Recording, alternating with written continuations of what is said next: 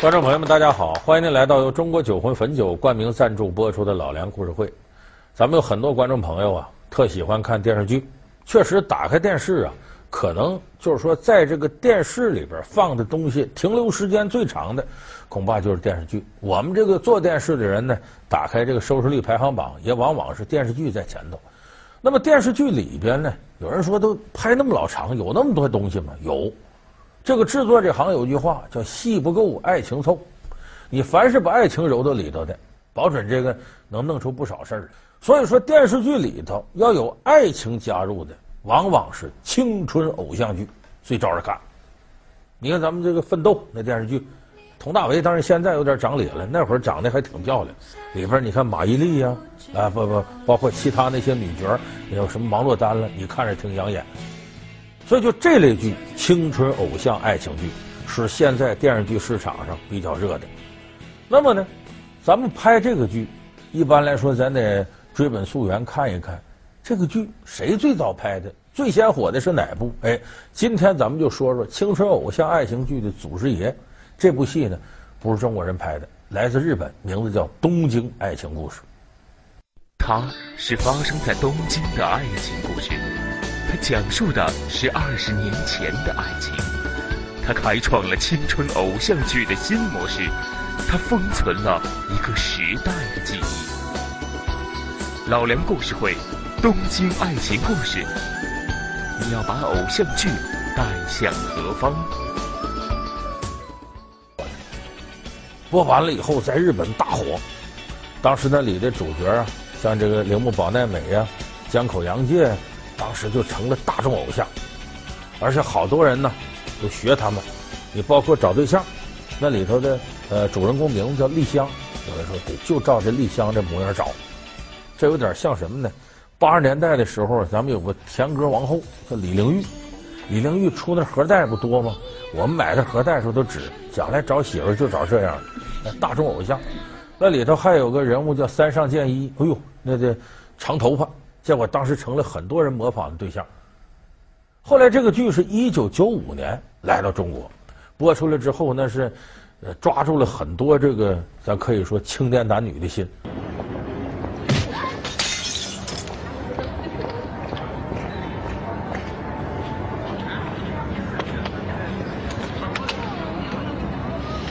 哎，各位，再去买盆新的吧。笑什么？哦，没有。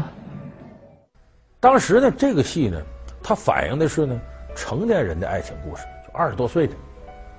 那个时候呢，咱们中国大陆啊没有这样的剧，就他来了填补很大的空白。那个时候所谓拍这种爱情戏呢，呃，看过《过把瘾》，呃，这个《东边日出西边雨》，但是这个呢和这种纯粹的俊男靓女组成的偶像剧，它有很大差距。你看那会儿，呃，王志文啊。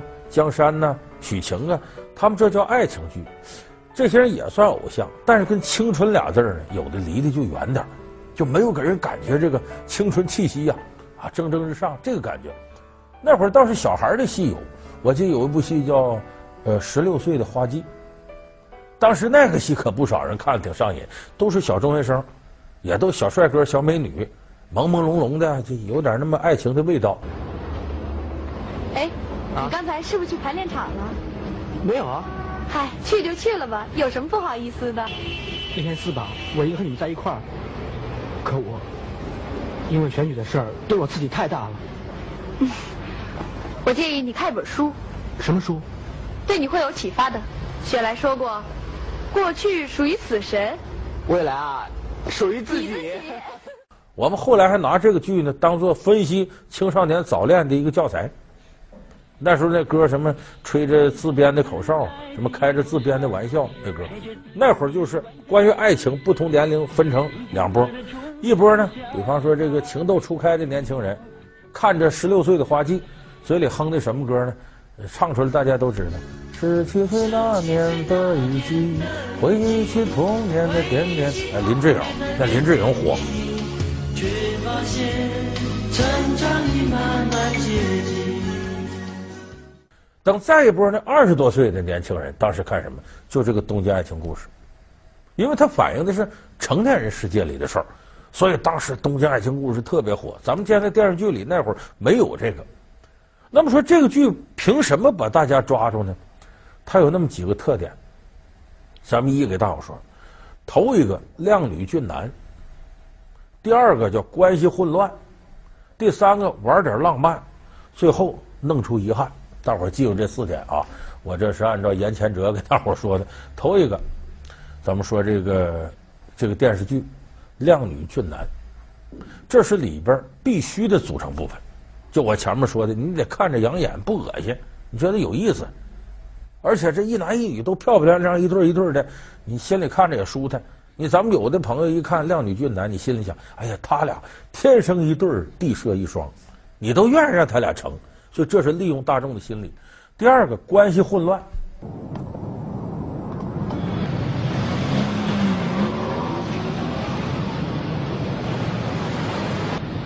我一直认为你是很讨厌我的，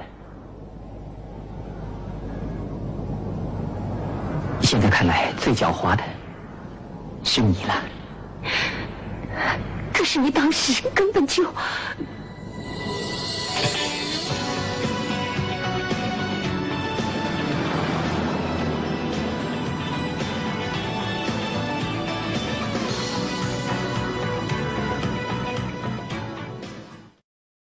你看这里头，你要看完这《东京爱情故事》，你脑子里头得理啊。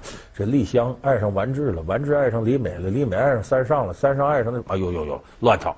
就跟我们看琼瑶戏，琼瑶戏有个特点，就是一种是我爱你，你爱他；第二种是呢，他爱我，我爱他；第三种是我爱你，你也爱我，我妈不干你，就这么几样。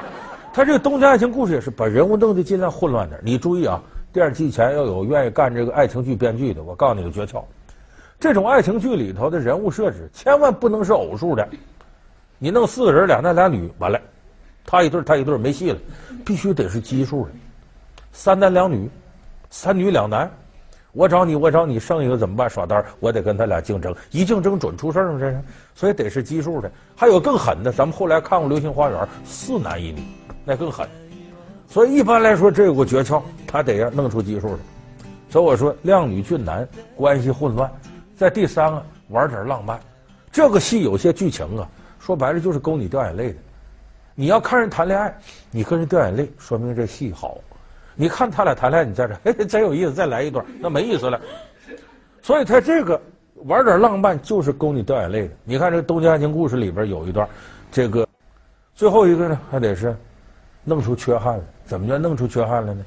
就一般这个戏呀、啊，他都得弄出点不完美的事儿来。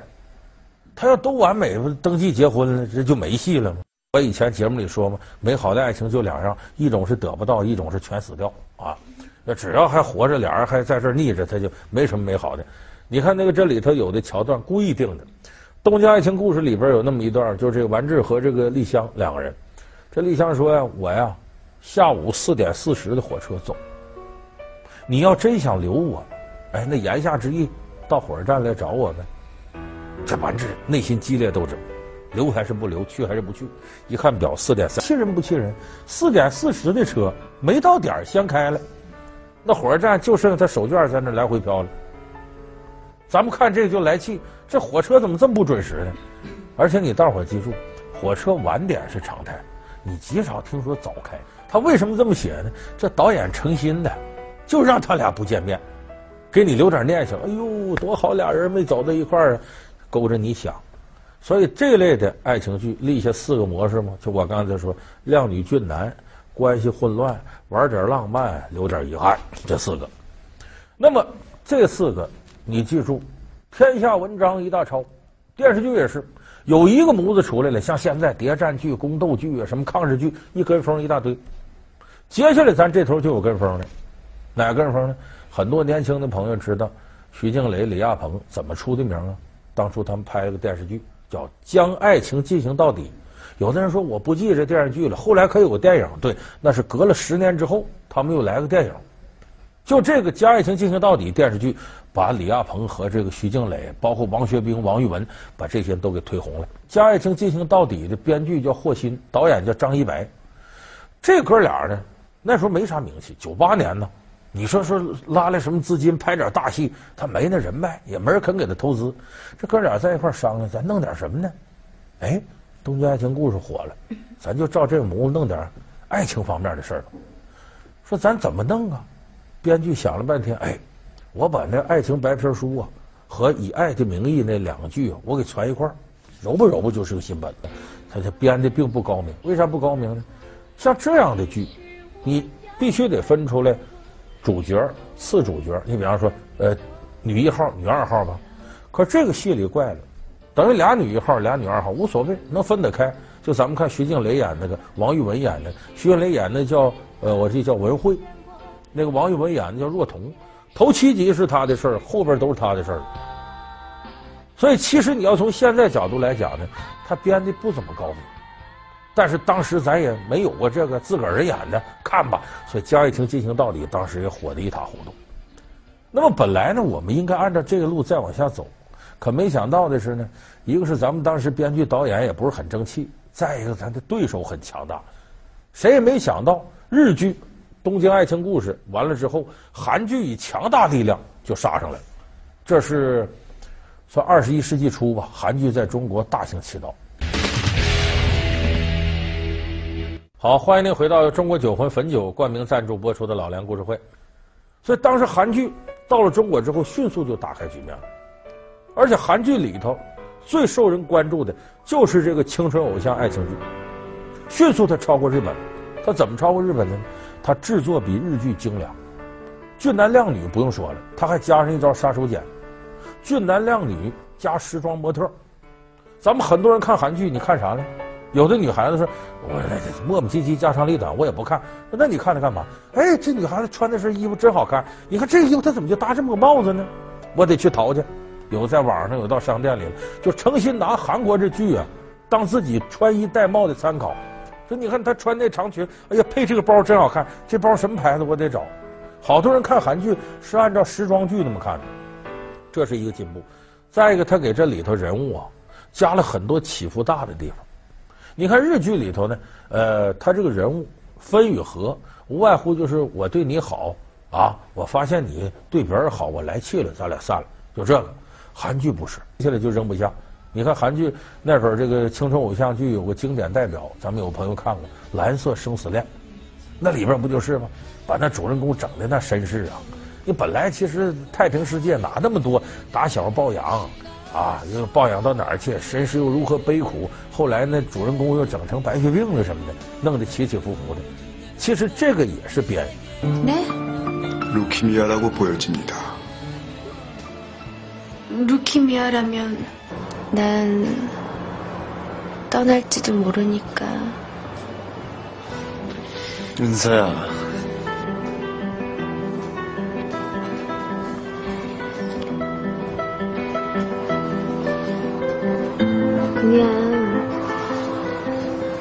떠날지도 모른다는 거야.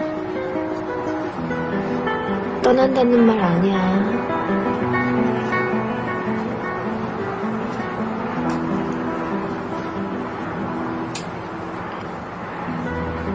나 미워하지 마. 나 아파서 오빠한테 미안한데 오빠가 미워하면 어떡해. 오빠만 좋아해주면 난 세상에 부러울 게 하나도 但是这个韩剧它由于制作本身很考究，咱们很多人能看得下去。再一个，它毕竟是亚洲文化，同根同源，他谈恋爱也遵守着中国古代传统的儒家文化的一些道理，和家庭是密切相关的。所以你这么一看，韩剧它的火，它是有道理的。说中国人就拍不出这个来吗？咱们也一点点学。 你看，两千零五年的时候，这个青春偶像剧有一部叫《男才女貌》，我记得是陆毅、林心如演的，呃，也是反映就是这陆毅是个公司 CEO，啊，高富帅。林心如从底层奋斗起来，挺好，俩人走一块儿了。里边其他的几对男女呢，也都是各有各的想法，呃，各有各的缺点，最后凑到一起。像这样的剧呢，在中国很受欢迎。基本上你只要拍成型，有一部火一部。你看后来的《奋斗》，后来的《北京爱情故事》，也都是这路子。但是我们仔细总结一下，你会发现，中国人拍这个青春偶像爱情剧啊，和韩剧、日剧都不一样。你就拿分手的理由，这个日剧、韩剧分手理由不外乎这么几样：一个是呢，我确实原先爱你，现在我不爱你，我讨厌你身上的毛病；第二个是呢，变心了，我看上别人了。这个谈不上人没结婚，说不上第三者啊，就最多算劈腿。我看上别人了。再第三个是啥呢？出现重大变故，啪，白血病了啊，他植物人了，也就这么几样。可是中国这个偶像爱情剧不一样，他分手除了我说刚才这个原因，还有一条，没钱。你咱们看《奋斗》，你咱看《男才女貌》，尤其是《北京爱情故事》，那里头北漂活不下去的小职员，那叫石小猛吧？大老板跟他说：“要爱情，要面包啊，想不想在北京混得好啊？”收益不仅仅是指钱，我刚才已经说了，钱对我来说无所谓，而且钱只是一个数字的概念。我有很多年很多年没有求过人了，小孟。这次就算叔叔求你，你能帮叔叔一次，帮我圆成峰一个梦？您所谓的您儿子的这个梦，就是我女朋友生病吧？承诺是所有交易的基础。什么？交易？交易。哎，他就签了一纸协议，把自己那女朋友佟丽娅演那个，呃，直接就给推出去了，推给那个那个叫疯子吧，让给他了。石小萌跟我提分手，知道吗。我跟林夏说了，这事和你有没有关系？没有，真没有。你发誓？我发誓。像这样的事情，我们在日韩剧里绝少看到。它说明什么问题呢？电视剧要反映当下的现实。当如果你按照日韩的青春偶像剧的路子走，咱们不见得拍过人家。所以咱拍这呢，得另辟蹊径。另辟蹊径更好一种方式是什么呢？青春偶像剧是啥？说白了，搁到天上的俊男靓女哪那么些俊男靓女，是吧？所以呢，咱要反他这个。不按他这来，就得拍点接地气的，那么就得结合我们身边现实拍青春偶像剧。所以这种事情呢，正符合当前中国转型期计划经济向市场经济转型过程当中，社会变化很剧烈，价值观多元化。有的时候核心价值体系并没有完全确立之前，人对物质的这种本能的愿望。所以这是当今中国的一个现实。那么我倒觉得我们的青春偶像剧啊，好。把这个现实给反映出来，而有些尖锐的社会现实，直接正直面这些社会现实，电视剧还拍不出来的，反而借助青春偶像剧，把我们现在大城市里非常残酷的社会现象，通过爱情的方式演绎出来。你咱们最后看这个北京爱情故事，你可能每一个北漂着的人都会想到，自己有一天可能就是那石小猛，我由于没有钱，我原先那么纯真的爱情都保不住了。所以这个是中国的青春爱情偶像剧的一大特色。你像《奋斗》说这个中国式的爱情偶像剧，它是等于在浪漫的基础上，加上了很多残酷的现实主义的成分。但是我们觉得，你要没有这些，也很难说这种偶像剧在中国能火起来。因为我们每个人看电视剧的时候，一方面看这里头俊男靓女给你带来天上的浪漫，但同时还要看接地气的一些东西。他在天上那种浪漫离我们太远，咱长得不如人家。家庭也不如人家，爱情也不如人家，此事人家忠贞，咱经常有点小心眼活动着。所以你一看那个羡慕之余，你达不到。再一低头再看我们的爱情偶像剧，它跟现实接得很近。你看那石小猛啊，没钱了，没办法了。哎，一想，照这么说，我当陈世美也不算缺德啊。所以有的人心里头给自己还欠了条缝。所以我说这个电视剧呢，是梦想高度照进现实，能照进我们现实的电视剧，我们多多少少还是爱看的，总比那些。说胡话不着边际的，跟我们现实离得太远的，不说人话的剧要强得多。所以从这点来说，中国青春爱情偶像剧在中国拍的所有电视剧里，在质量上还算是走到前面去了。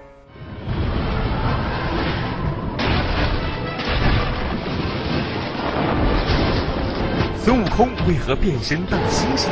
周星驰的漫画梦想终于登上荧幕。沙和尚其实是大白鲨，他用恐怖的开场情节致敬斯皮尔伯格，翻出心底的回忆，仿佛见到当年朋友。看到这部新电影，恰似过往人生重现。老梁故事会为您讲述《西游降魔》老相识。